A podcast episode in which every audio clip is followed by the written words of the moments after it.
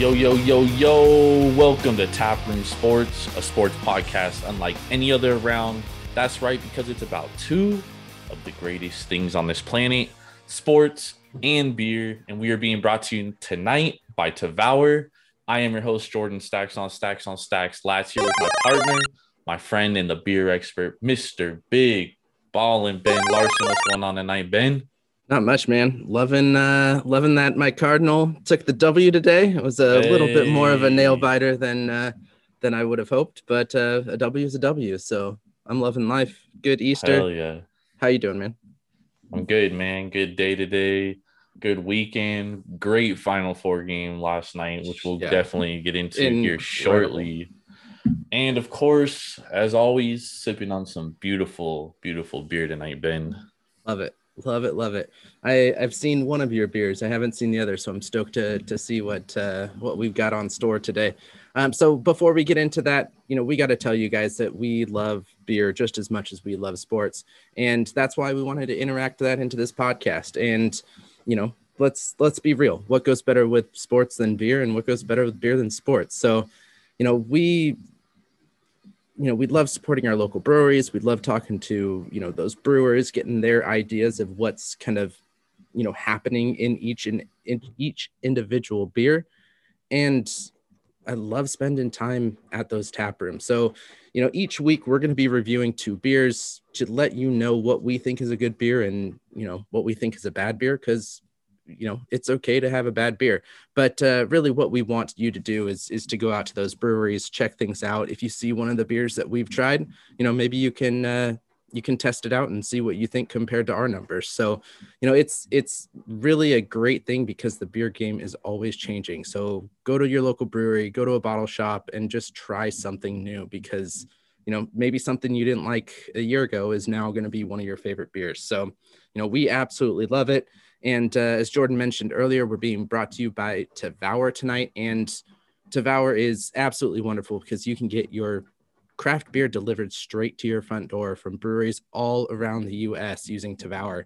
So go to Tavour, download the or download the Tavour app and use promo code TAPROOM when you sign up. And that gets you $10 off your first purchase of $25 or more. That's like two pints of beer right there. And it is quality stuff. I'm uh, I'm counting the seconds until my uh my next delivery gets here. So, nice. but uh Jordan, what are you drinking? So tonight I'm drinking an abnormal abnormal beer company. It's a blackberry pie. It's from a series of beers that they released on Pi Day, which is 314. Oh yeah. Um, so this is the blackberry pie imperial imperial Berliner Weiss or Weiss hmm. however you pronounce it. Um, so this one is brewed with uh, you know, hints of vanilla beans, cinnamon, and then obviously blackberries because it's a blackberry pie. Uh, just off the first sip of it, I definitely, I definitely taste the cinnamon. Mm. That was like the first thing that came out. It almost tasted a little coconutty too, so I'm interested to know if there's like some coconut in there because you know I hate coconut and it's like a very distinct taste um, yep. to my taste buds. So I'm interested to drink this one. I'm interested oh, yeah. to drink it. The color is very beautiful. It's like it looks like a, a strawberries wild from Jamba Juice. Yep, absolutely. What are you sipping on tonight, Ben? Um, so I'm stoked because I've taken a sip of this beer and it's already better than the two beers that I had last week. So, you know, we're we're stepping up our game.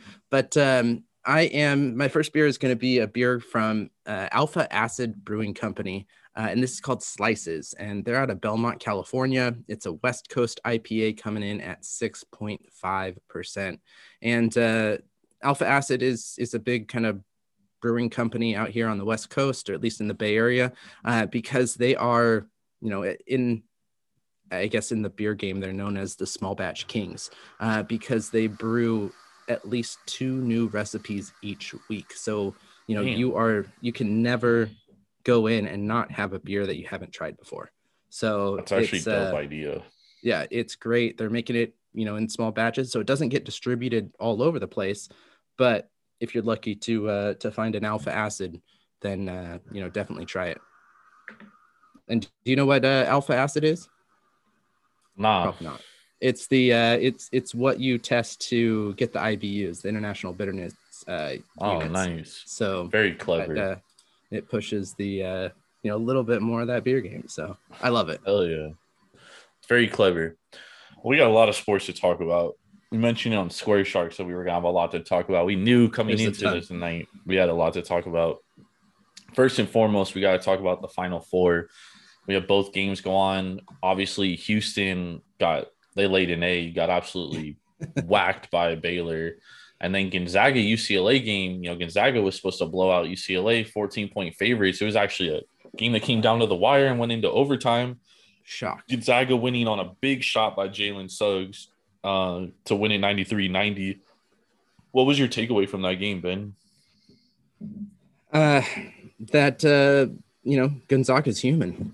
Um, you know, it was, it was a, a UCLA team that had a lot of heart, a lot of uh, will to win but um, you know Gonzaga found a way to to pull it out. It was you know their biggest test of the tournament. Um, it, it, scares me a little bit for this Baylor game, but um, you know I, I think I'm gonna stick strong with my you know with my Bulldogs here. It's my my choice. Yeah, I mean, dude, it was a crazy game because Gonzaga shot over 57% and they only won by three, and UCLA shot 55% and still lost. Like. UCLA probably played the best game you can play imaginable. Definitely the best game anybody's played versus Gonzaga all year, and they came up short. So if I'm a Gonzaga fan or Gonzaga backer, or you know, I have them in a better long term future, I feel comfortable with Gonzaga versus Baylor because literally a team just got gave you their best punch. And we said on Square Sharks on Friday, really the only way Gonzaga is going to lose is if everything goes wrong. And this game proved it. Like they they played well. They probably didn't play their best game, but UCLA played their best game and Gonzaga still won. So I'm very yeah. confident in Gonzaga going forward. Uh Baylor, great guard play. Davion Mitchell, T, those guys, but Gonzaga, man, Jalen Suggs, incredible basketball player. Kispert, Drew Timme, just they're so deep. Ayayi, just such a deep team, dude. And I, I just think they they come at you too much, too much in waves. Like, bro, they, they shoot over 55% for a reason. Yeah. Well, I think if they want to win this upcoming game, they're gonna have to shoot the three ball better. You know, be you know, being at 33%, you know, I granted UCLA was, you know, shooting out of their minds at 47, over 47%, but and they you know, lost. that's going to be, yeah, that's going to be something that, uh, that Gonzaga, I think does have to, you know, tighten up a little bit. Um, but I, there was one thing about that game that really, I mean, not, not necessarily frustrated me because I'm not a, a UCLA fan, but you know, you've got Timme with four fouls for a good nine ten minutes and they did not attack him. They did not. They were trying, dude, all. but for some reason, like UCLA, they just settled for threes all the time, and they were making crazy shots, dude. It wasn't yeah. like it was easy threes. Like, yeah, they did have some open looks, but for the most part, they were hitting tough shots, dude. And I, I don't see a team doing that two times in a row against Gonzaga, and yeah. that's what it's gonna take, dude. And what's the what's the odds that Timme gets in foul trouble when Baylor doesn't? I mean, Baylor attacks the rim but they still have guards like Jalen Suggs that can stay in front of Davion Mitchell and and cause him issues. So I don't know, dude. I I strongly lean Gonzaga here. I thought Gonzaga should have been like a five and a half, six point favorite. I don't want to give away my pick yet because we're going to talk about it later, but we definitely had to talk about the Final Four March Madness recap. Um, just a awesome tournament so far. I think we both agree on that. Yeah, oh, absolutely. So many upsets, so many, you know, players, individual players playing out of their minds, which I, I mean, I, I think that's the, you know, the big draw for me is that you have these kind of no name players that have just turned it up. I mean, no name for the national level. So I uh, want to who aren't aren't on that first. That brings me to a good point, dude, because there there's been this argument on Twitter over the last 24 hours on basketball Twitter, NBA Twitter specifically, where guy some people say uh you know the NCAA March Madness is a great platform for a player to build his his personal brand because I mean going into this NCAA season, no one really knew who Jalen Suggs was. He, yeah, he was a five star recruit, but he wasn't even a pro- projected top 10 pick in this draft. So, do you think the NCAA March Madness provides that platform, or do you think a player like Jalen Green going into the G League making 500K a year is a better move for a player? I mean, give a player any opportunity that they can. Um, you know, I think that's it, it's it's great for the the teams that aren't on this that aren't in the huge you know basketball associations or, or colleges um, and they don't necessarily have that platform to go play on the national level. So i mean i think the the tournament is great. Um, you know, it, it gives those smaller teams, the number 11 Bruins, a chance to make a name for themselves. I mean, yes, we know them because they're, you know, in the Pac 12 and they've always had a decent team, but, you know, we would have never expected, you know, to see, you know, Juzang or, you know, Campbell just. That's the name that I thought about too is Johnny Juzang. Yeah. Like, that's a guy that before the tournament, I don't think anybody, any scout had him as a first round pick. And now he's probably going to, be a lottery pick based on what he did in the in the tournament. Yeah. So I like don't get me wrong, dude. I think the NCAA is a very corrupt organization. I mean, they basically you um you know put these players out there labor. to play for free. yeah, it's basically slave labor because these guys play for a scholarship and then the NCAA gets 5 billion dollars from their CBS deal and that doesn't even count like you know jersey sales merchandise sales all the other money. So i mean they're exploiting these student athletes for sure. But at the same time march madness i definitely feel is like a good platform for a player to build his personal brand build his draft stock. We saw it with players like gordon hayward previously who had a great tournament run. Cam johnson did it a few years back with north carolina on their title run. I mean, we see it time and time again. Kemba Walker in 2011 so I think the while I do think the NCAA exploits student athletes, I do think that March Madness does provide a platform for players.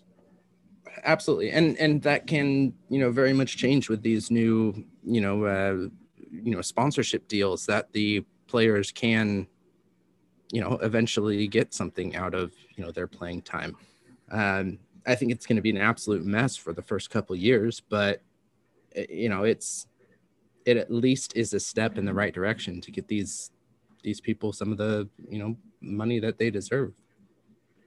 Facts. And if they're making it off themselves, their likeness and, and whatnot, like doing commercials or sponsorships and stuff, dude, they should be allowed to do that because a guy that gets a scholarship for chess or for debate team, he can go work. You know what I'm saying? He can go tutor and make money. Why can't a basketball player? All right, let's hop into professional basketball, Ben. We had some stuff go on this week. Uh, first and foremost, LaMarcus Aldridge bought out, went to the Nets. DeMarcus Cousins, I mean, not DeMarcus Cousins. Um, Andre Drummond bought out, signed with the Lakers.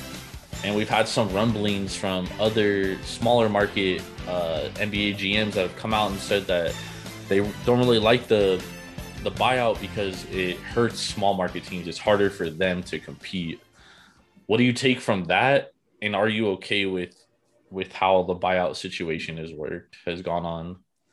I'm a little I don't necessarily know where I sit on the buyout situation. Like I understand where it's coming from. I understand that, you know, at least from what you and I have talked about, and you've mentioned that, you know, these these players don't have the value that they hope that they have. And part of that is because of how much money they're making.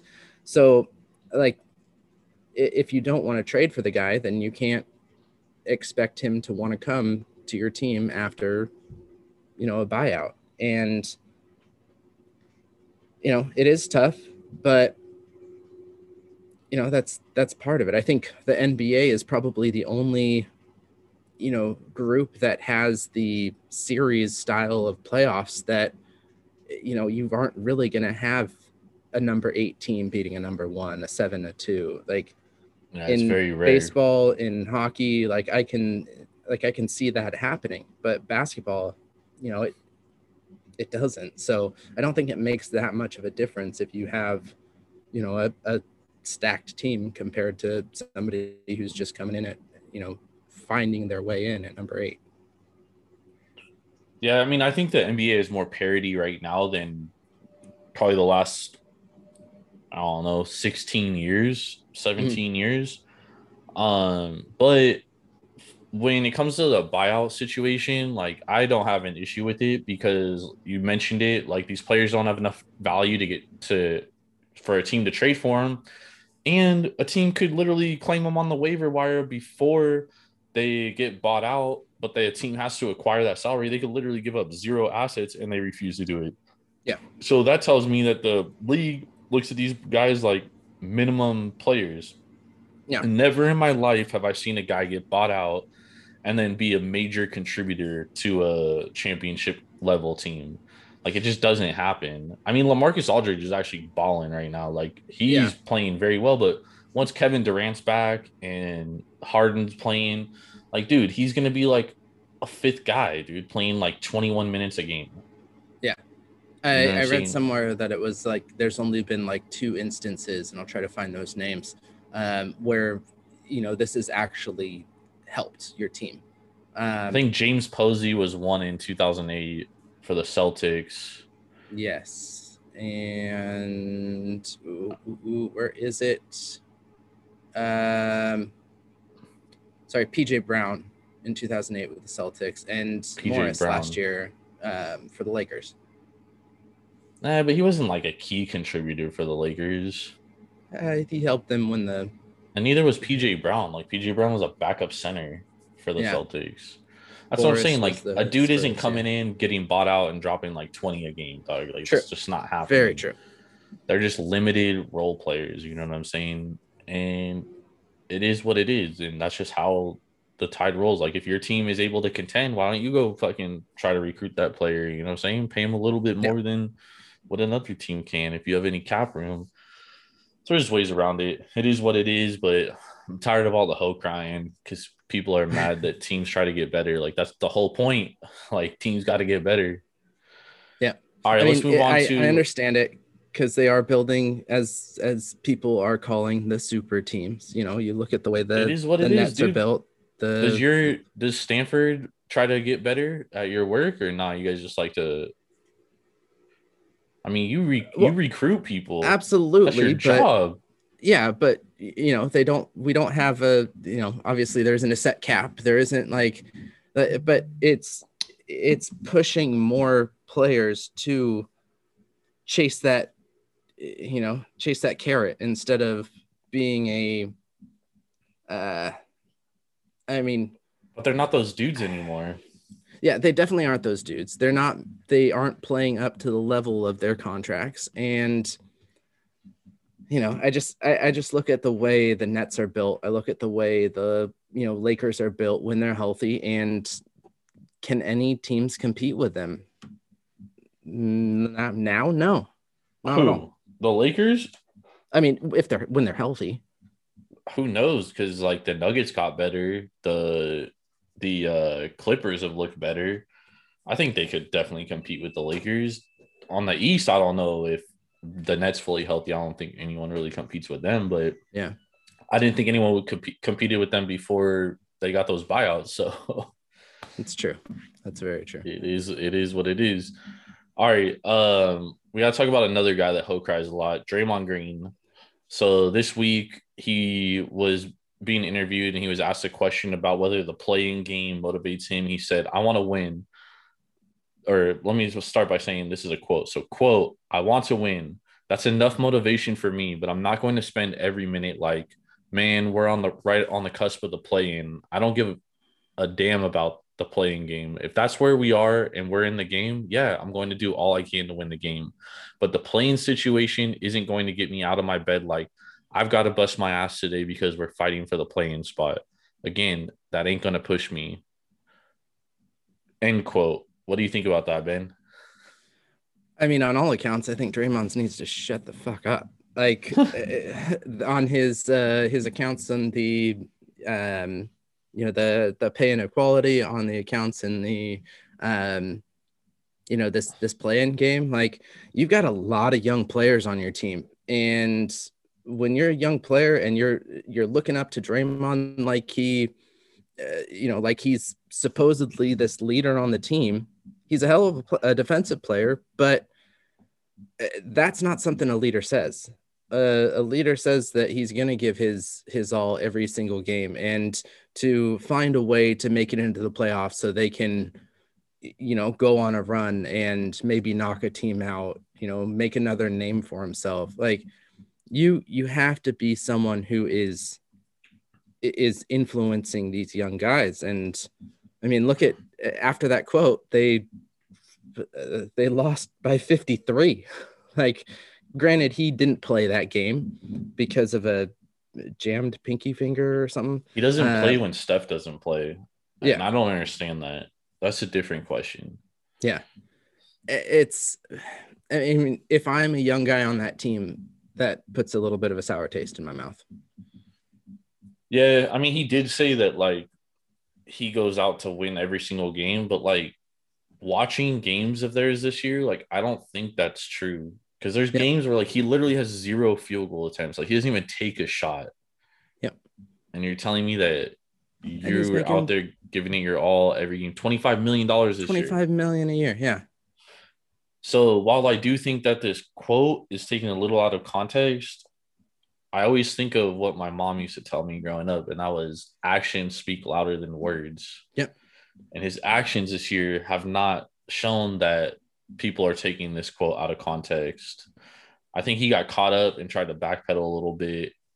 And that's why he was like, you know, every game motivates me after he said yeah. the play in game doesn't motivate him. And by all means, dude, he's won three titles. He's played in four championships. Like, I'm sure, like, knowing that his team sucks and isn't going anywhere, I'm sure that does have a little bit of sour taste in his mouth where he's like, fuck, dude, like, why bust my ass? Like, I've, I've been at the top of the hill and this team ain't to get there. So why should I, like, leave it all on the line right now when we could get better? I'm not saying that's the right thing. I'm just saying, like, that's probably very well what he's thinking, you know, but you can't say that shit. Yeah.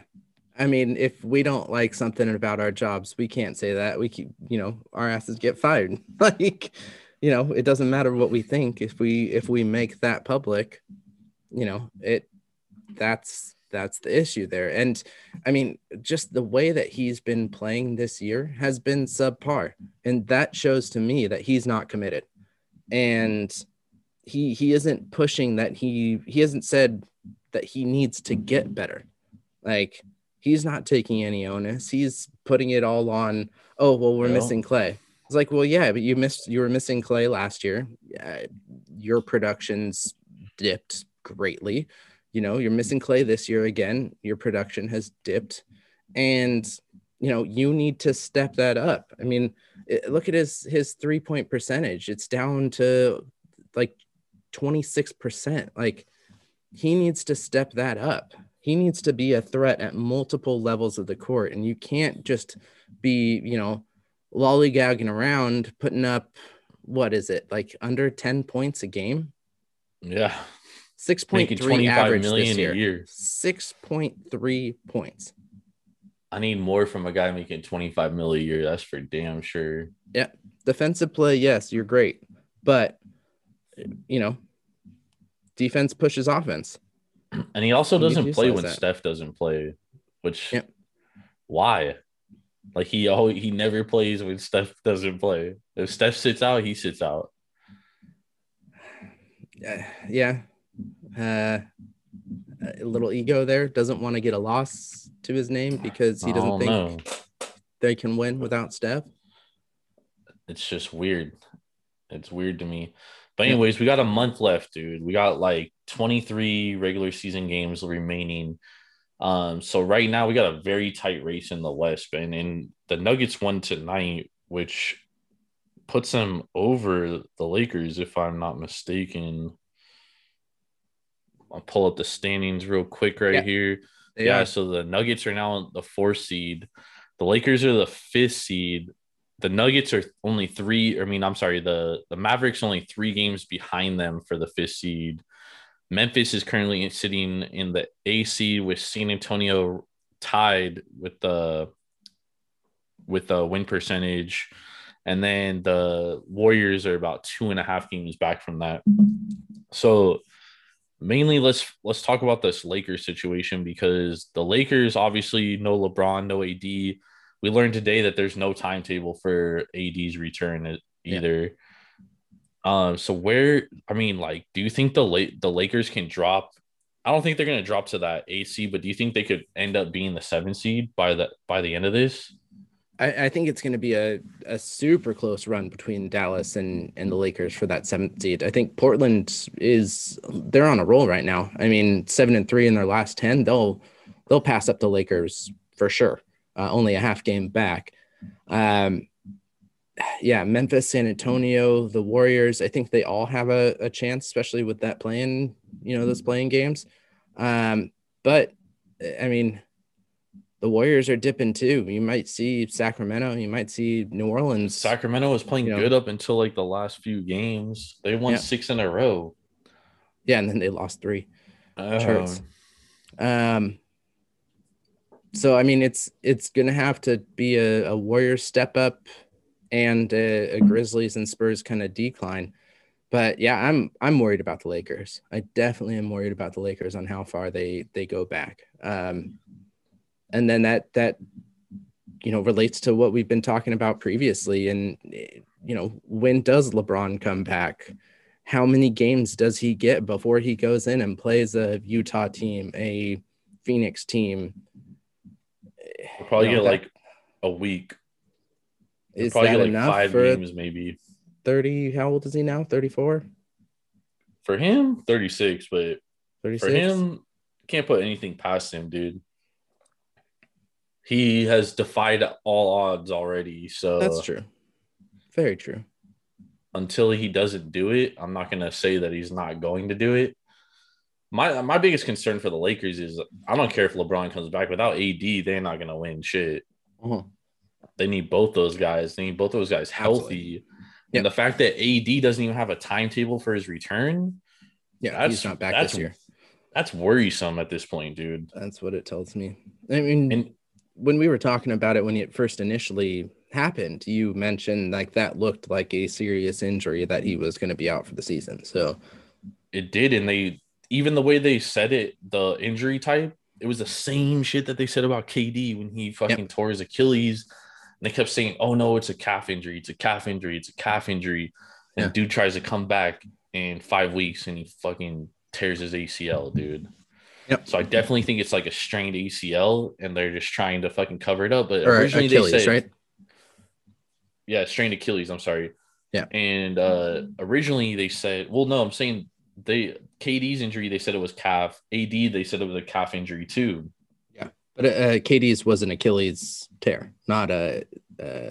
Well, he tore his Achilles after they yeah. said it was a calf strain, yeah. and then he tried to come back too soon, and it was really an Achilles strain. Yeah. So that's yeah. what it, that's what I think is worrisome about AD. And if it's an Achilles strain, dude, like bro, I I could take like a year to recover. Yeah, we definitely might not see him until next season. And then it's going to be a timetable to get him back next season. You know, starting the game on on a minutes restriction and you know, seeing how things go. Dude, I feel bad for LeBron because it's like the end of his career. And if that shit happens to AD, dude, basically you might as well just throw away his whole ass career. I mean the rest of it for right now because dude, the Lakers aren't gonna win anything. Yep. I mean, AD's making forty million dollars a year. You can't trade an injured guy like that. No one's gonna trade for him and give you oh, anything yeah. valuable back. And he's taking up so much of your cap, you can't like go out and sign anyone. Yep. So it's yep. just like lost years. If I'm LeBron, right. I'm just like, yo, I need y'all to trade me, bro. Yep. Well, we'll take him up at Golden Let's State. Me out. Him and uh, him and Steph play and uh, get get Clay, get Clay back in there. You never know, dude. We could very well see it. Very well see it. All right, let's move into some baseball, man. We had the first weekend of baseball. Um, we have a couple stories to really touch on, two major stories to touch on. So the first one we'll get out of the way we couldn't even go a whole weekend without getting a stoppage for COVID, dude. We already got a, a series. yeah, we already got a series postponed. Uh, so I mean, like, what's your take on this whole COVID situation? I mean, here we go again. Um, you know, luckily, I think as you know, as the the year has progressed and as we're getting further to, you know, the vaccine rollout uh, with everybody, it's gonna get better. But I, I mean, this puts this puts the Nationals in a hole, and they were a team that could have made a run, you know, this year. They've got the potential there, but now they're starting you know they're starting a couple of games back with everybody else you know already having games in hand already you know getting their you know their tires rolling. So i Some think this teams. is a yeah. I, I Some teams are playing but there ain't no tires rolling. Uh, we'll talk about that later. Um but i mean look they they've got the the braves coming in you know this next couple braves are on three though.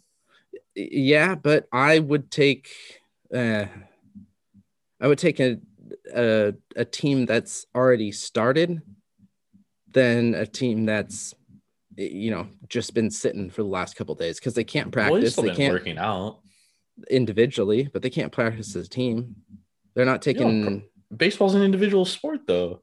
Yeah, but they aren't. They aren't taking batting practice. They're you know they can nah, do individual workouts. Practice. They probably they probably go into the they probably go into the um stadium nine, like one at a time. Nine players are quarantined of their their starters. They can't be on like the facilities are closed. They can't be on team. Like they have to be quarantined. Man, that so, happened to the Mariner. I mean, the Marlins last year, and they ended up making the playoffs. Oh yeah, no, I'm not saying that it can't be done, but it's a it's not a good start. You're you're digging yourself a hole, and then you're you know you have to build your way out of that. And can you know, with the way that that the you know, I would say it hurts them up, more though because they wasted four days and now they have to use their fucking off days to make those games up. Yep. And we're not just playing division rivals this year. You know, yeah. we've got more of more travel. We've got more, you know, games 162 that they're, games. Yeah, that they're gonna have to play. And that's that's gonna be difficult if it continues because they're already at four games now because they're not playing tomorrow, Monday. So yeah, honestly, I, I didn't look it up, but did the MLB like make it so there's like some wiggle room for this shit to happen? Because they started on April 1st. That's usually when they start the regular season with you know in a regular year with no COVID. I think there's so, a built-in week, but that's it. The All-Star week? Yeah. So the so the Mets and Nationals are going to be spending their All Star week making up that series.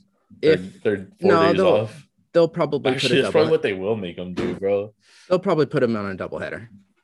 They'll they'll put them on a doubleheader in their other you know their other yeah, division games because I mean don't they play like 19 games against each other this year? 17.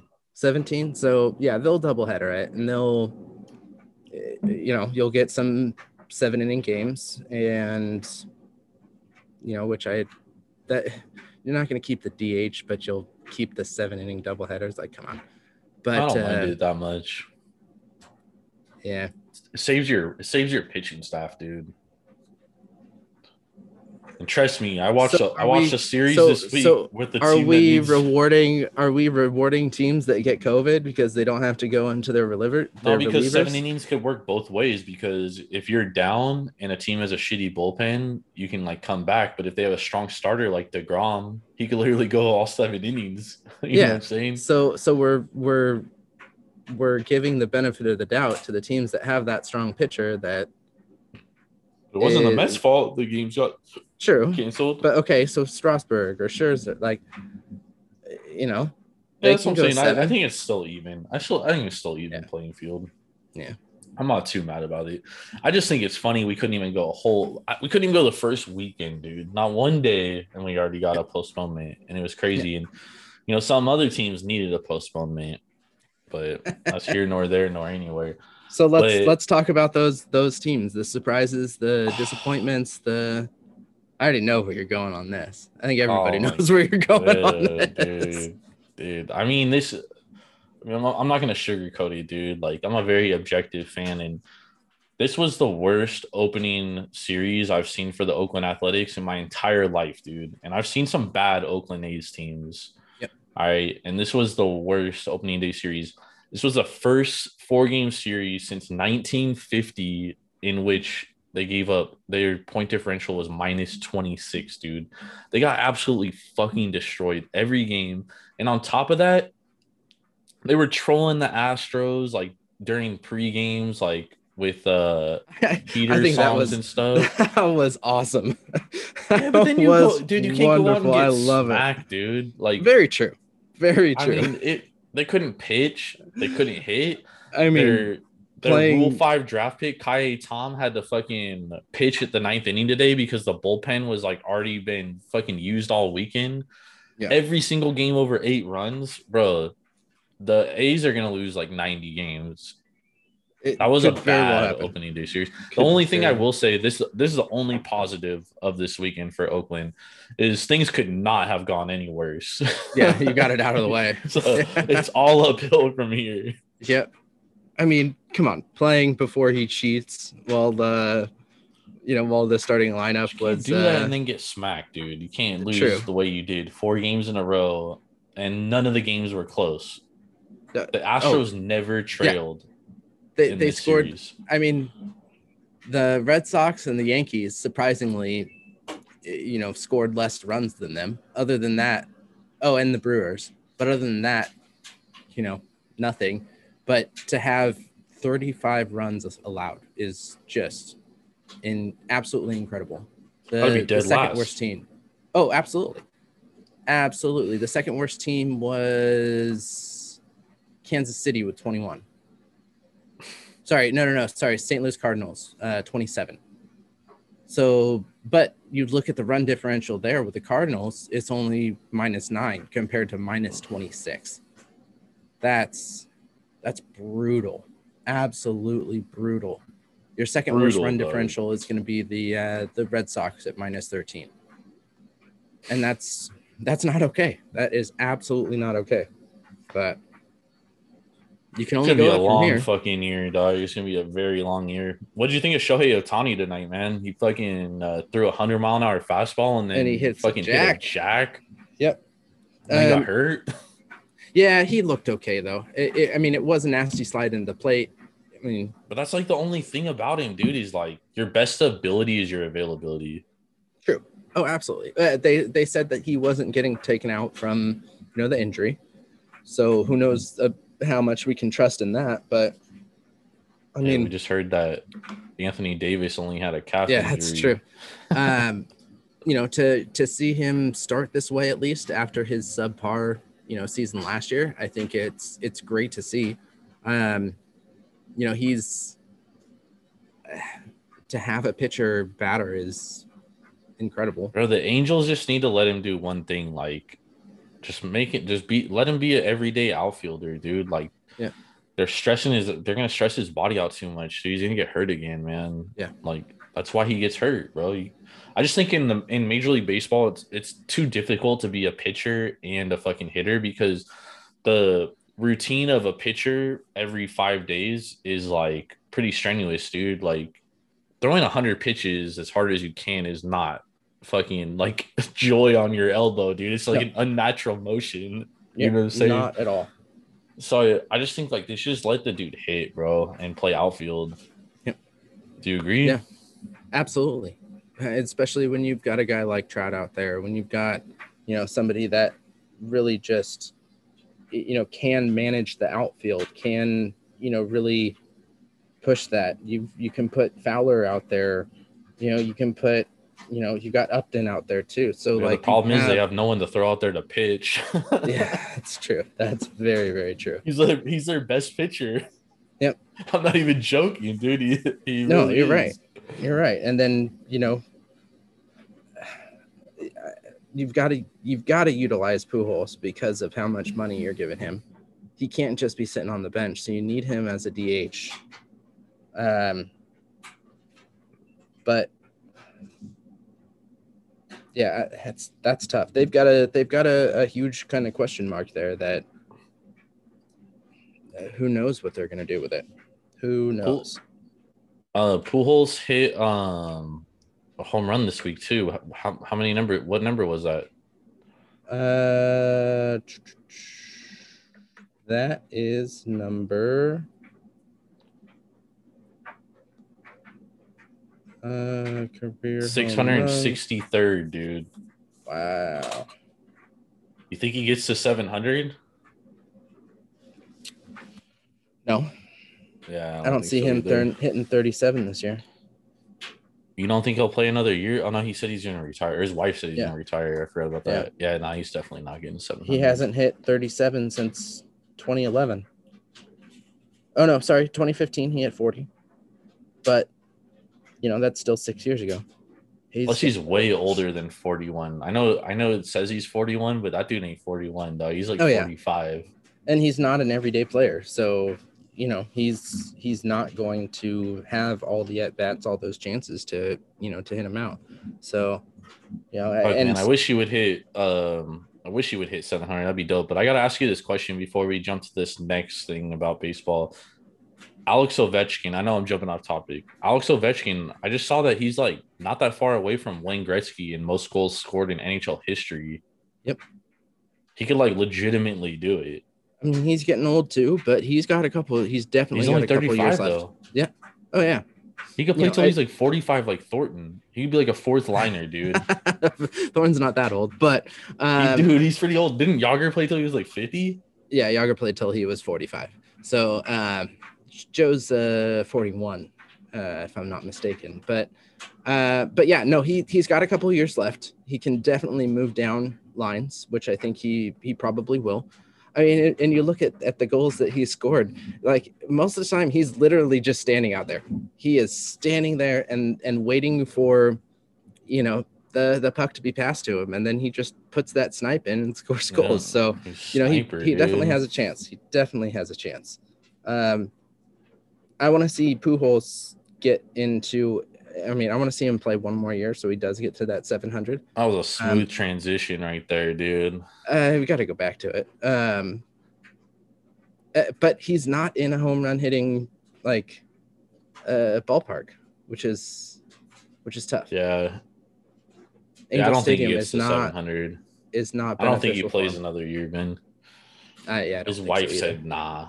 His wife said, "Nope." Lady always trumps it too. Happy wife, happy life, man. Happy wife, go. happy life. All right, so let, we gotta touch on this. So this week, um, Major League Baseball pulled the All Star game out of Atlanta due to the you know voter suppression um, legislation that's being passed in uh, Georgia. Yep. Atlanta mayor came out and said that she's not happy about this. That the city of Atlanta is going to lose like two hundred million dollars in a weekend or whatever blame your government. Yeah. So, I mean, what do you what do you think about this? I think it's great. I think it's absolutely great. I think it's uh, you know when you texted me that you know this week when it first dropped, I was I was shocked, and my response to you was usually baseball is last on these things. Well, no, usually hockey's last on these things, um, but baseball is is a close second. You know, second to the last group to take a stance to make that change. And I'm I'm impressed with you know Manfred and what he's you know what he's doing here. He's sticking to his guns that baseball wants to be a sport for the people and when you're doing something that is not for the people that they're not going they're going to be one of those organizations that pushes for that change and you know really you know doesn't care about the money they care about the the premise behind it. And more people more groups need to be doing that and following suit. My biggest thing is like the best way to make change man is hitting someone in their pockets right? True. 100% so you know major league baseball by pulling this out of atlanta they're basically telling the atlanta braves organization the city of atlanta like hey do something you yep. know? Like our players are watching, our fans are watching. Like this is time for action. Like in the bubble, we saw the Milwaukee Bucks stop playing, and literally ownership for the Milwaukee Bucks called the Wisconsin legislation, you know, for the whole Jacob Blake thing, and got action. They got things starting they got tires rolling. You know what I'm saying? Like obviously they weren't able to change things right then and there, but they still started to get things happening with with uh state legislators and stuff. And that's kind of what Atlanta should have done. The Braves, I mean, they should Yeah. have gone and been like, hey, like we don't stand for this shit. We need to do something about it. It- um It is do you kind of a think- hit to Atlanta. Uh, before we before we move on to your question, sorry, I do want to go back to this. Is that it is it is a hit for Atlanta, and it is unfortunate that Atlanta has to take that hit because of the way that you know we we saw them, you know, turn up in rows towards this, uh, you know, in this last election, and you know, flip the the history of the city, but you know it's it's more of a statewide problem not necessarily just atlanta. And atlanta is getting hit you know the, the hardest by this. So it, it is unfortunate that it, they they are personally atlanta is getting hit. But when it's a, a whole georgia issue but you're you're absolutely right with with how the bucks handled you know everything in, in pushing the legislation and making their impact heard and we don't see that from the braves. The braves just painted over their logo. That's all they did. So terrible, Sorry. man. go go back to your question. My my apologies But do you think Major League Baseball did this because like corporate sponsors could have been like, "Yo, we can't, we gotta like do something like, you know, we could lose money if we do this All Star game in in Georgia." i didn't look at it that way um probably not because the corporate sponsors are you know more pushed towards baseball as a as a whole in, in the mlb instead of just an individual team um, Yeah. but yeah, I think the one, the only thing that really sucks about this is like they were gonna um, pay tribute to Henry Aaron, Yeah. at the All Star game, and now that might So go that- wayside. that was going to be my you know my question to you was because they're doing that i see two clear cut places that they're going to you know play this all-star game one has to do with with with hank aaron so any thoughts on where they're going to be playing this I heard Colorado. uh, that's that's not where i was thinking Well, I Uh, heard that's where they're gonna do it. why colorado that's dumb They they could just be like next in line or something. Yeah, I'm saying uh, I'm saying first is going to be Milwaukee. If they keep the whole, you know, Hank Aaron, you know, tribute, they'll go to Milwaukee. He played there his, his first what, 12 years there. Um, so if they do want to keep that, you know, that uh, that historic kind of plan there, they'll go to Milwaukee. And then number two is going to be back in Arlington, where they did the uh, NLCS and the World Series because they have the least restrictions and you know wanting to get people in the stadium. I mean, you go to you go to Arlington and you can literally have a full hundred percent jam packed stadium. You don't think by July you'll there'll be more fans in the stadium? More, but not hundred percent.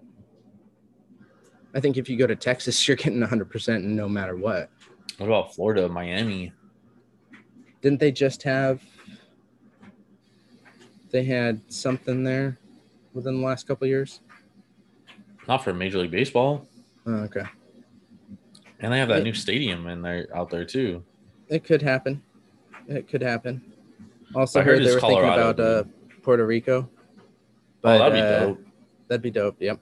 But again, same thing in in you know the Hank Aaron, um, you know, memorializing him. But problem there is that stadium only sits like twenty thousand people, so you wouldn't be able to get a lot of uh, a lot of fans there, and then you've got to travel and, and doing those restrictions. So Yeah. that I think that'd be the best place, you know, for uh somebody who's not going to the All Star game. But That'd be dope. That would be dope. I I would like my I wouldn't mind going out there for the All Star game. Yeah. Give you a reason to go out there. very true, very very true.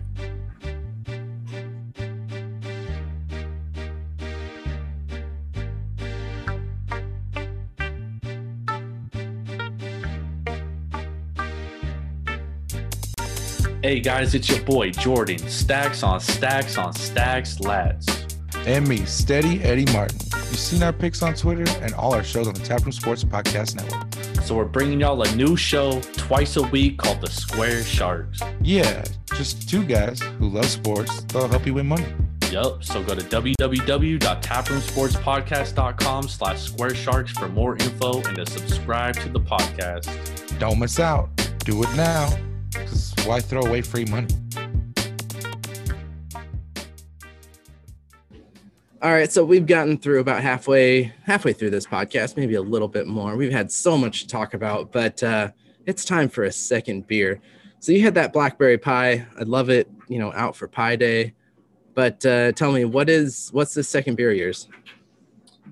So the second beer of mine is from Superstition Meadery out in Prescott, Arizona, um, wherever that is in Arizona. It's a uh, strawberry sweethearts session mead, Ben. Okay, so um, uh, and it's a variation on a beer. strawberry mead with vanilla and lactose. Ugh, it would kill me. The va- lactose would kill you guys, but uh, honestly, I took a sip of it so far, and it literally tastes like a strawberry Italian soda. Ah, beautiful, beautiful. Yeah, I've I've only had mead once or twice. Um, it's uh, it's usually really pricey, so I've I've always kind of swayed away from it because I don't necessarily know if I'm gonna like it. And you know, a lot of these meats are coming waste like them. 40, 50 bucks for a you know a, a 750 milliliter. So I Oh, this definitely wasn't that expensive. I Yeah. could I could promise you that. Yeah. But I'll, I'll get say- one off your second beer? Yeah, one of these exactly, dude. You can get them on Tavour, dude, all the Yep. time. Yeah. So What are you uh, my on second for your second one? my second beer is uh, it's one that I've seen a lot on all the the beer forums and beer groups that I've uh, I, I follow, and this is uh, it's called Eager to Share, and uh, this is a Marlowe uh, artisanal ale, and this is coming out of North Haven, Connecticut.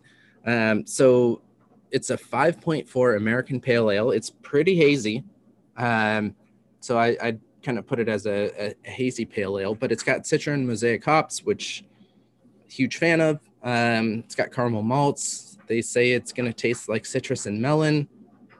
I definitely smell the melon. Um, but this was the the first beer that they came out with that uh, Marlowe Artisanal Ales came out with, and they've really pushed the beers that aren't those you know high alcohol percentages. So, you know they they started this in 2019. They've kind of altered it little bits here and there, but it, it's kind of still stuck with the same you know recipe. And I mean, I took a sip. It's it's quality it's definitely quality. Now I, you know, now I see why everybody is is pushing this, and it's got a dope can.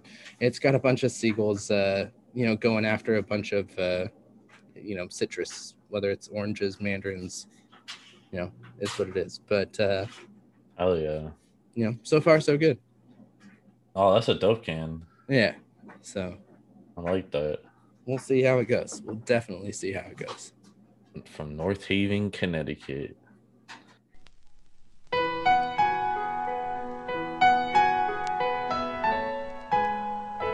Hello, friends, and welcome to a tradition unlike any other the 2021 Masters. This is our first annual Masters Pick'em. I know we had like a little quick one in November. That wasn't like the real Masters, though. The Masters is always the weekend after the Final Four every year. So we got a we had a real March Madness, we got a real Masters now, and Ben nor I really follow golf, so this will be a yeah, very interesting pick. Been way too long. I'm usually out there hitting the links and uh and and getting some rounds in, but it's with Like, playing golf and watching golf is two different things, though. Yeah, but when you're playing golf, you get into that mood. You you you're okay with watching, sitting and watching, you know, four days of slow Jim I've Nantz never talking. once in my life watched four days of golf, and I love I love golf.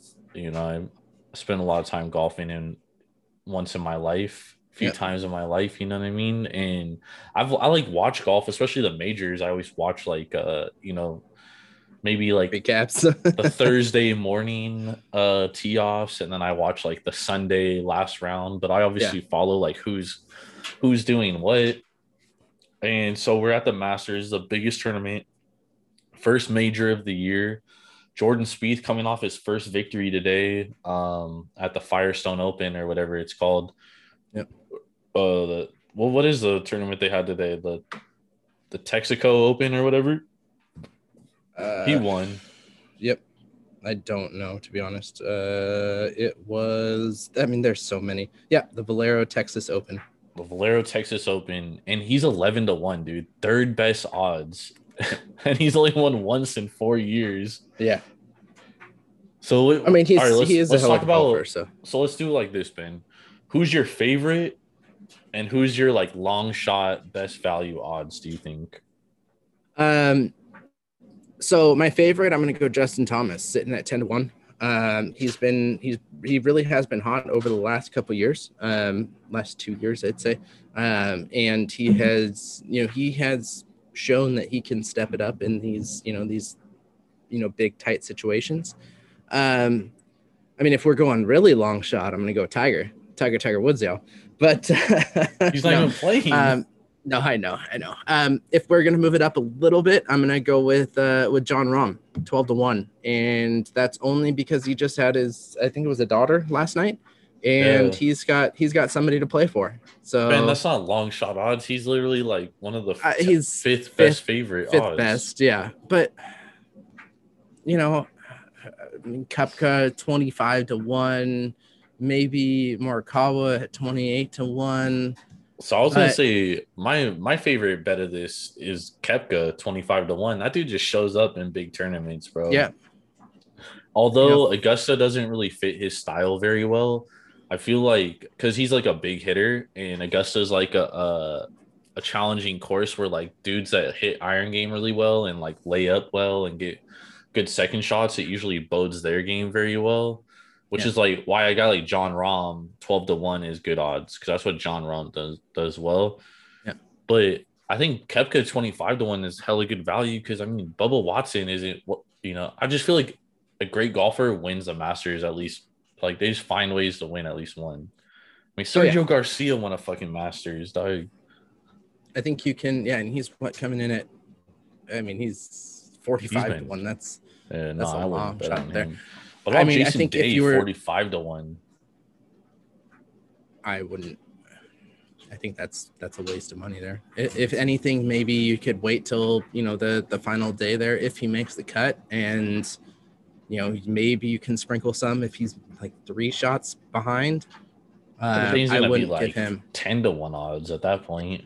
If anybody you know is high that I would not bet on would be Tony Finau.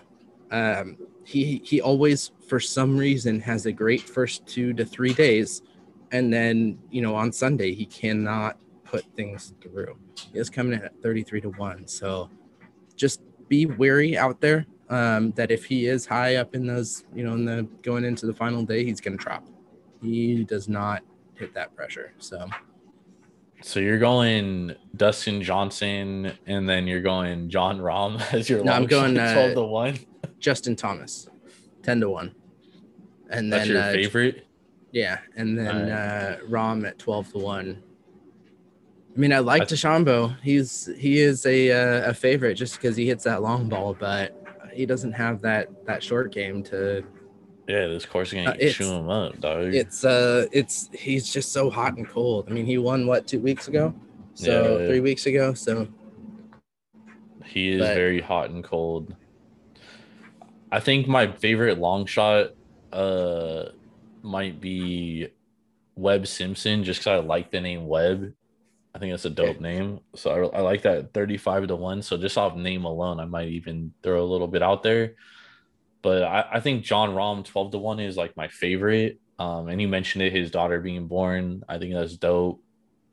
Um, so it could always seem to win ways. He could not be sleeping, which would fucking suck, and he's gonna be yeah. off but he could have like an enormous energy because he's a father and yep. um, you know just I do also like that story that uh 25 to 1 on Koepka. Yeah, I do. I, I that do could too. hit too. I'd, I'd like, sprinkle a little bit there. Like 25 to 1 on Koepka. Are they doing the yeah. uh are they doing the um the par 3 contest this year? Do you know? I don't know.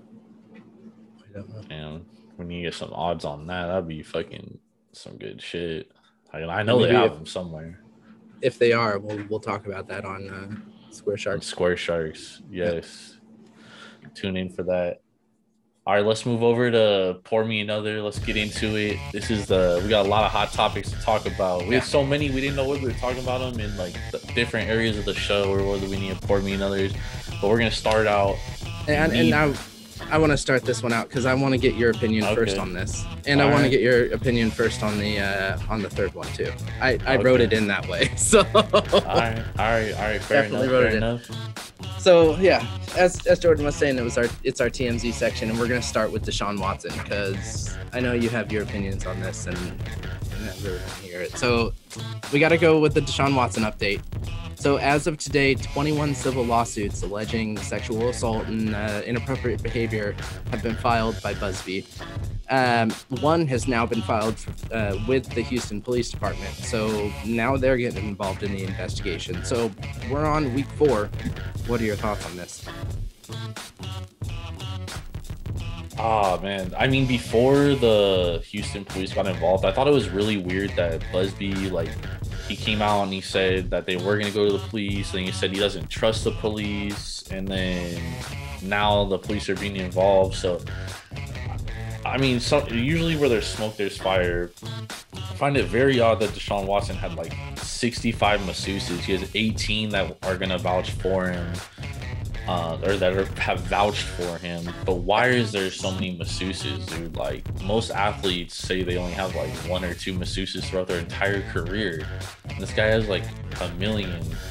So I, I mean, there's a lot we're gonna find out, dude. I, I kind of I've been trying to play the objective role the whole time. Like, hey, let's just let's see how this plays out. Like, there's not. I know there's a lot we don't know right now, but it's not looking good for Deshaun.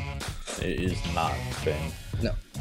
So I, I'm gonna to piggyback off of that. So I, I love how we're hearing that these women are these masseuses are coming out as they're being voluntary, but we also have been hearing that Deshaun's contacting, you know, his past masseuses to ask them for, you know, a, a statement. But so these 18 women have worked with Deshaun more than 130 times over the past five years. Like, just just those 18 have worked 130 times over the past five years. That's to me, that's incredible.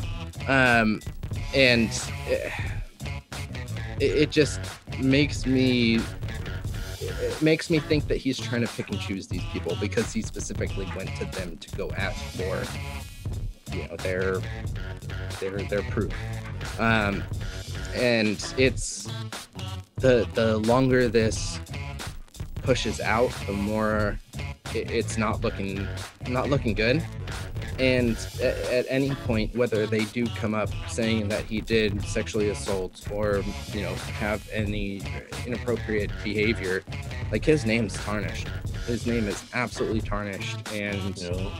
it doesn't matter if they come out and say that he's innocent. Everybody's gonna. I mean, look at how people look at Roethlisberger still. Like, it's it's kind of over for him. Well, not not over for him, but it's it, it's He's gonna won be a like two way. Super Bowls since then. Yeah, no, but it's it's gonna be a hard way for Watson to to come out of this. Yeah, I agree. Agree. All right, last week we saw two NHL elite be fined 5K for disciplinary issues. Connor McDavid threw a late el- elbow up high, and Nathan MacKinnon threw Connor Garland's helmet back at him after ripping it off. Are these fines justifiable and worthy, Ben? Oh, absolutely not.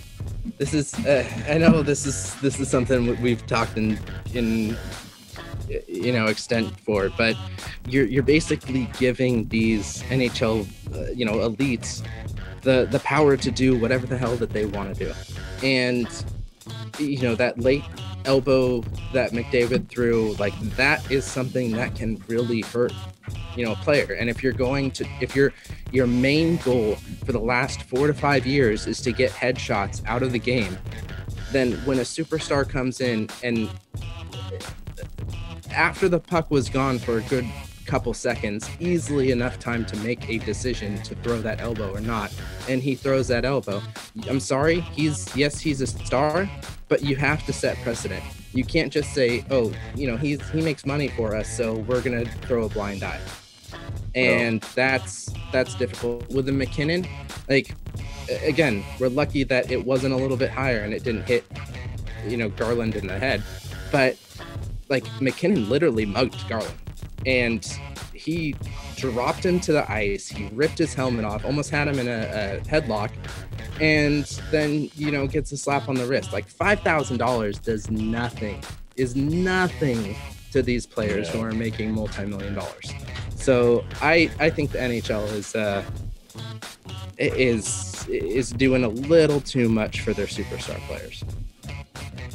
Yeah, I mean, you make fair points. I don't disagree with them. Um, however, the NHL is in a peculiar situation because you know they're going, they're moving into uh, ESPN territory, and they really have to build up their stars, dude. And Connor McDavid is definitely one of their stars, so, and he's in the midst of a playoff battle. And not having him for a number of games, you get Edmonton out of the playoffs. Let's just say they miss the playoffs, and your biggest star isn't in the postseason like that just hurts going into next season when you have it, ESPN building it up. Two, it'd be two to five games max. There's there's no issues uh, whatsoever. True. Sorry. I'm just saying. I I'm just saying. Sorry. No, no, you're good. I I totally understand what you're saying. I'm just saying from NHL's point of view, like that's why they made that decision. And you're right, dude. It doesn't set a good precedent, and it's gonna cause issues from here forward because everyone's gonna be like, "Oh, well, Connor McDavid only got five thousand dollar fine." For an elbow. I can do whatever I want. Yeah, and you're right. It, it's definitely going to set a bad precedent, but I understand why the NHL did it. I don't like it. I don't like it one bit. All right, let's move I on like to. Uh, they still happen. Yeah, I, I just really don't like that that elbow. It was way too late and way too up high, and he made that decision to throw it. Um, it wasn't a hockey play. But anyways, uh, let's move on. We're going to move on to uh, NCAA. We're, we're heading back to college basketball. And on Thursday, we saw Roy Williams announce his retirement from coaching uh, the Tar Heels. So Williams has spent 18 seasons with UNC, going 485 and 163, while leading the Tar Heels to national championships in 05, 09, and 2017. So we saw the Tar Heels make their first first round exit in an attorney play this year, um, as well as a not so great last year. So, do you think this was forced, or do you no. think this really was his decision? This was absolutely his decision. He's the second most legendary coach in North Carolina history, behind Dean Smith, who was he was an assistant for. Um, you know, obviously that's what North Carolina's basketball stadium is named after, the Dean Smith Dome and Roy Williams is a saint there. Um, you know, he's 70 years old at this point, and college basketball is changing, and it's changing very fast. You know, with the with what we were talking about earlier, the likeness and all that stuff happening, and then now you can literally transfer it at the dime of a at the drop of a hat. Like before, you would have to sit out a year and it would have to get approved by the NCAA. Now you can literally just be like, "Yo, I'm transferring at the end of the season," mm-hmm. and you can transfer it to anywhere and play next season. And I think because of that, I think uh, Roy Williams just looks at it. He's like, "Dude, I'm 70 years old at this point. Like, I don't know the future of college basketball. I'm just gonna fucking retire and, you know, right get just set off into the sunset, dude. Go hang out with my grandkids." do my thing. I think this was a perfect time for him to step down. Um, and it's well deserved, dude. He's 70 years old, man. Like, shit, let, let the man go live his life. It's just gonna yeah. be interesting to see who they hire next, dude. That's a it's a big school, dude. Big basketball school. Yep. Yeah. Um, you know, uh, you know college basketball more than me, so you know, it's it's everybody out there take Jordan's word a little bit more than mine, but I I do kind of think this was a little bit forced. Um, you know, you look at his quote saying, eh, you know, everybody wants to know the reason, and the reason is very simple. Every time somebody asked me how long I was going to go, I'd always say, as long as my health allows me to it, to do it. You know, but deep down inside, I knew the one thing that would speed that up is if I didn't feel that I was any longer the right man for the job. Uh, I no longer feel the right man for the job, but I still love basketball and I still want to be in basketball. So that's what that's what I go back to with the thing with uh but it's just college basketball is just moving rapidly now, Ben. Yeah, which is why I think it was a, a little bit forced um, because he he notes that he's he he doesn't want to be done with it and that the only thing would speed it up was him not feeling he was right for that job. Um, but I do think that it's their first round exit. Their you know their play last year wasn't great. They didn't even make the tournament last year, right? Um, well, there was no tournament. Oh, the but dirt. Um, so were they in line to make the tournament last year? Likely not. Yeah. I mean, no, no, they would have made it. I'm not sure how good they would have been. Yeah. I mean, but that's the thing with Roy Williams teams though. He like he's one of those old school coaches where like he had his best teams are led by juniors and seniors, and that's kind of where this team was heading too. Yeah. yeah. But that's what I'm saying. Like it's that's college basketball is just changing because dudes can just transfer now. So rather than before where he would get guys to sit for their freshman sophomore year play small roles and then junior senior year they're like ready to go and they're focal points now he can't get those guys to stay because he's transfer so maybe yeah. he doesn't feel like he's the right guy for the job to be honest that's very true so who do you think uh, replaces him jerry stackhouse okay I do okay. either him or Hubert Davis, who's his assistant right now. Both are UNC guys. North Carolina doesn't like to go out of North Carolina, so like they always hire North Carolina guys.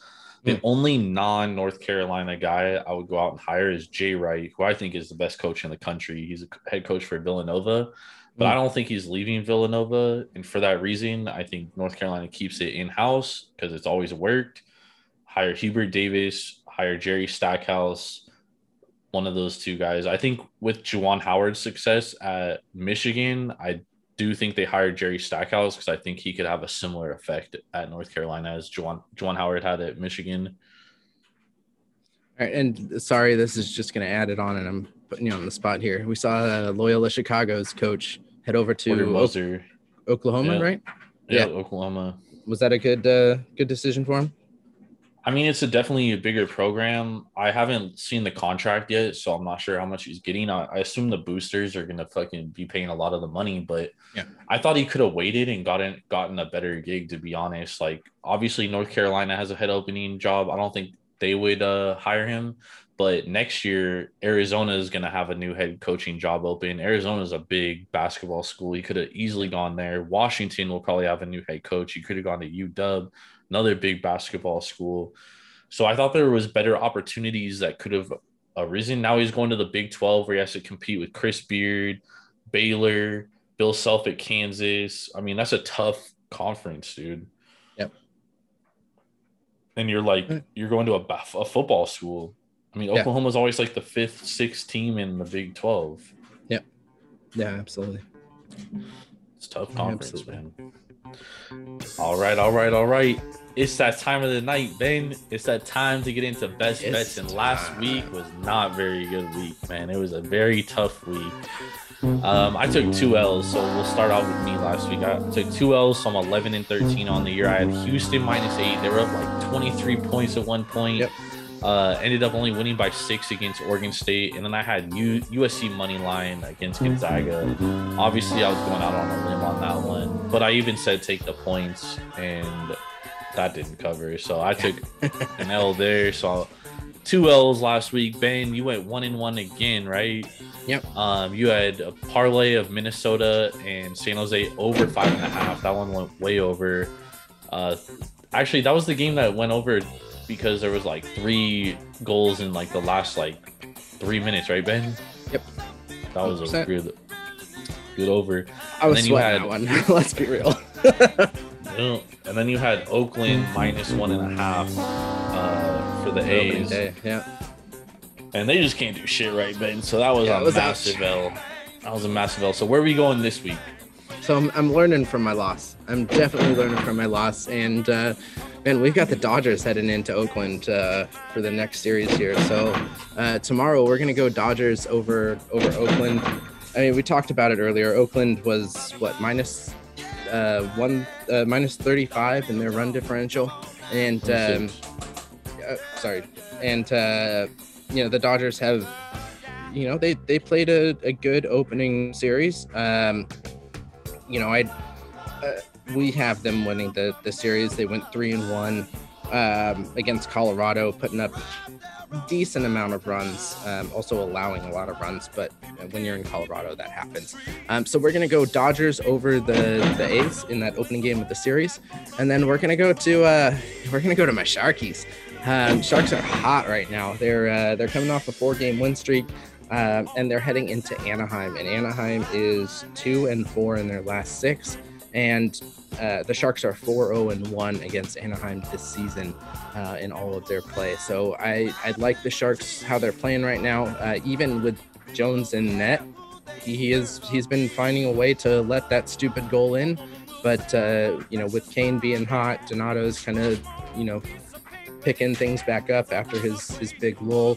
Hertl is is getting some points, and and Couture is actually being decent. Same with uh, with Karlsson. So I'm liking the way the Sharks are playing right now. I think they're going to uh, to push, you know, a little bit further over these, uh, you know, the the lower teams that they're playing right now. So we're gonna go, uh, you know, the Sharks over the Ducks for my second bet there. Nice man, I like it.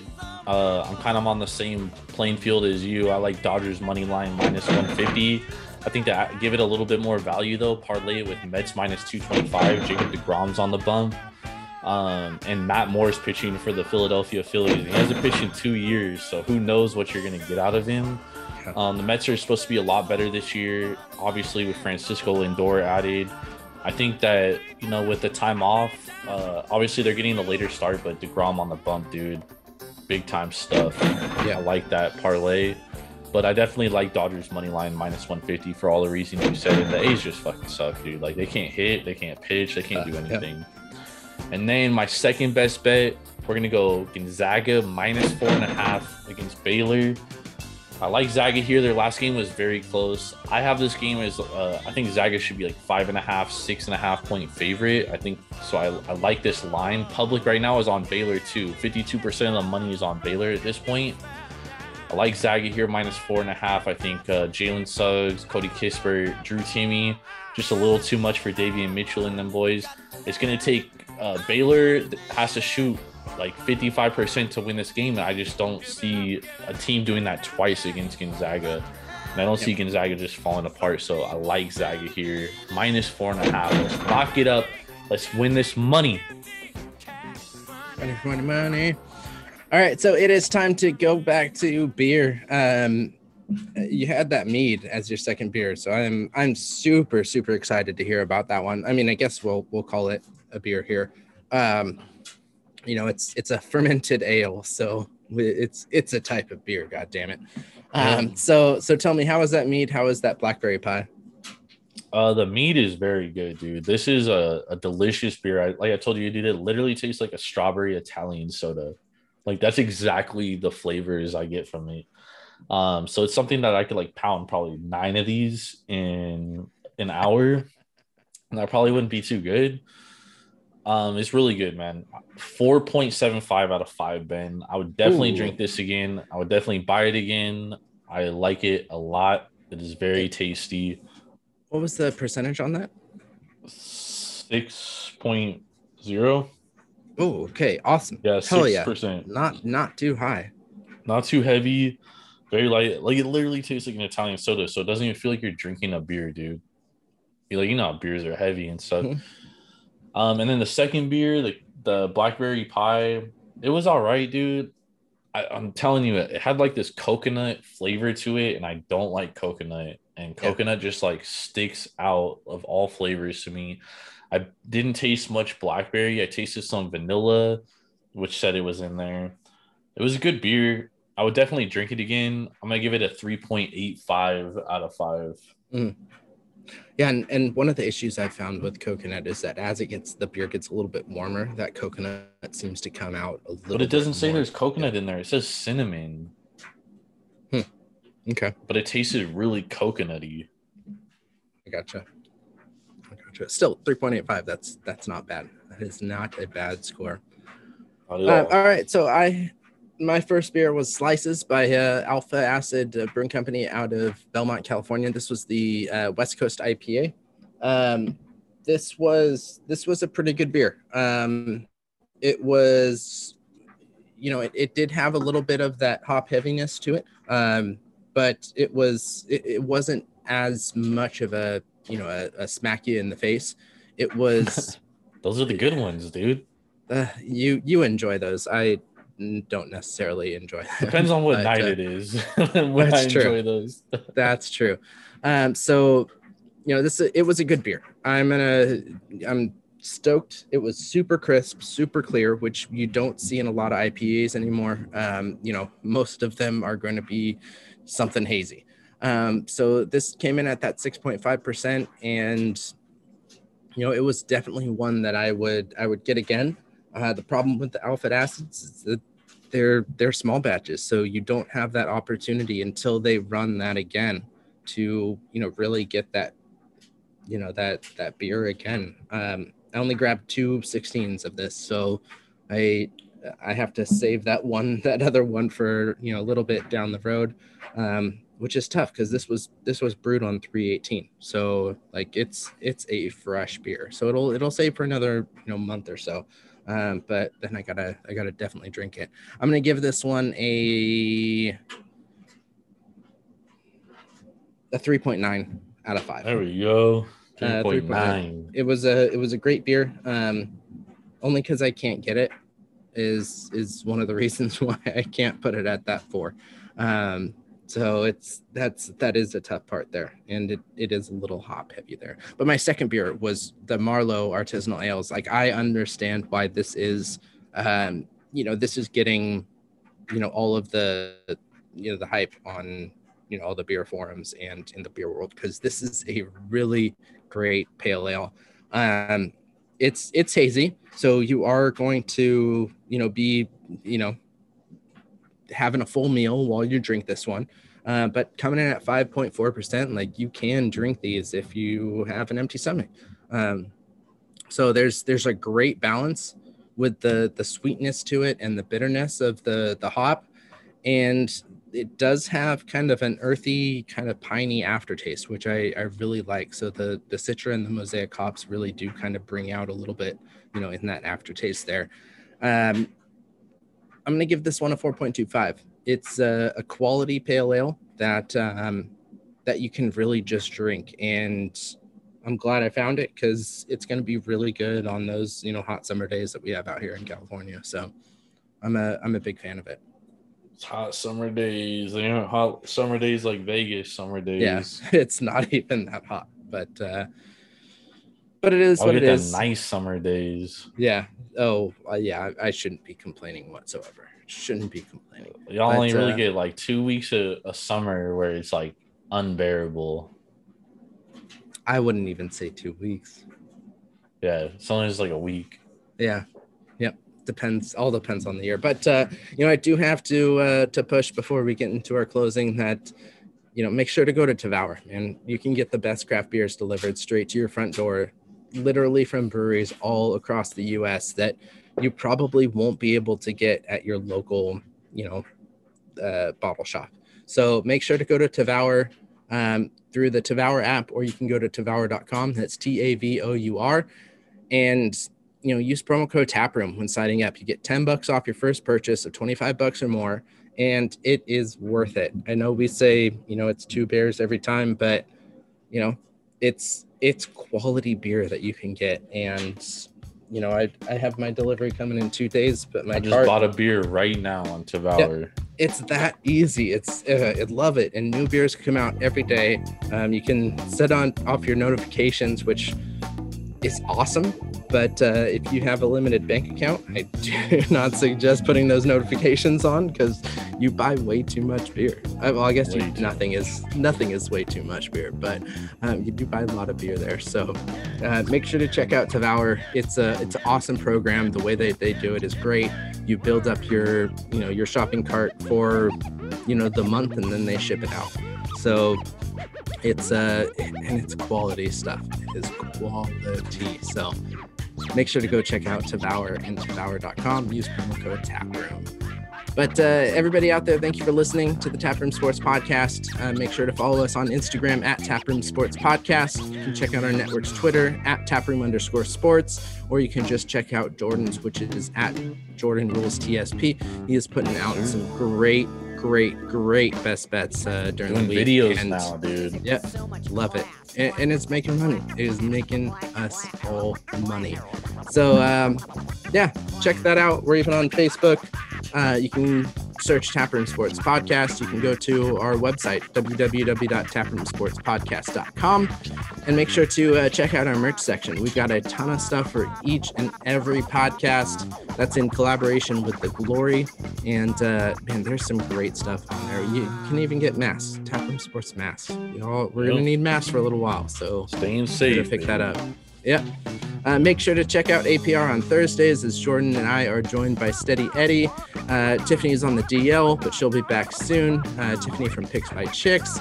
We talk about all the offseason NFL news. Make sure to check out the program. episode this last week too. We did. That was a lot of fun this last week.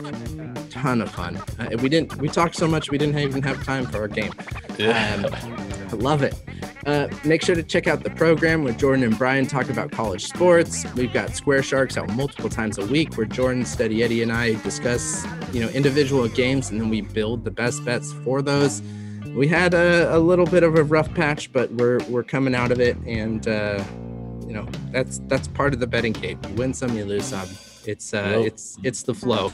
So we're we're heading back onto our winning streak. Uh, we're still way way way over 50% on the year.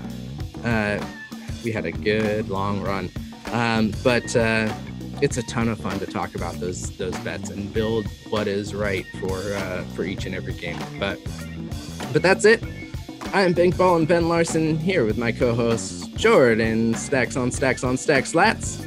That's right. We will see you next week. Yes. Ben, did you watch that documentary yet?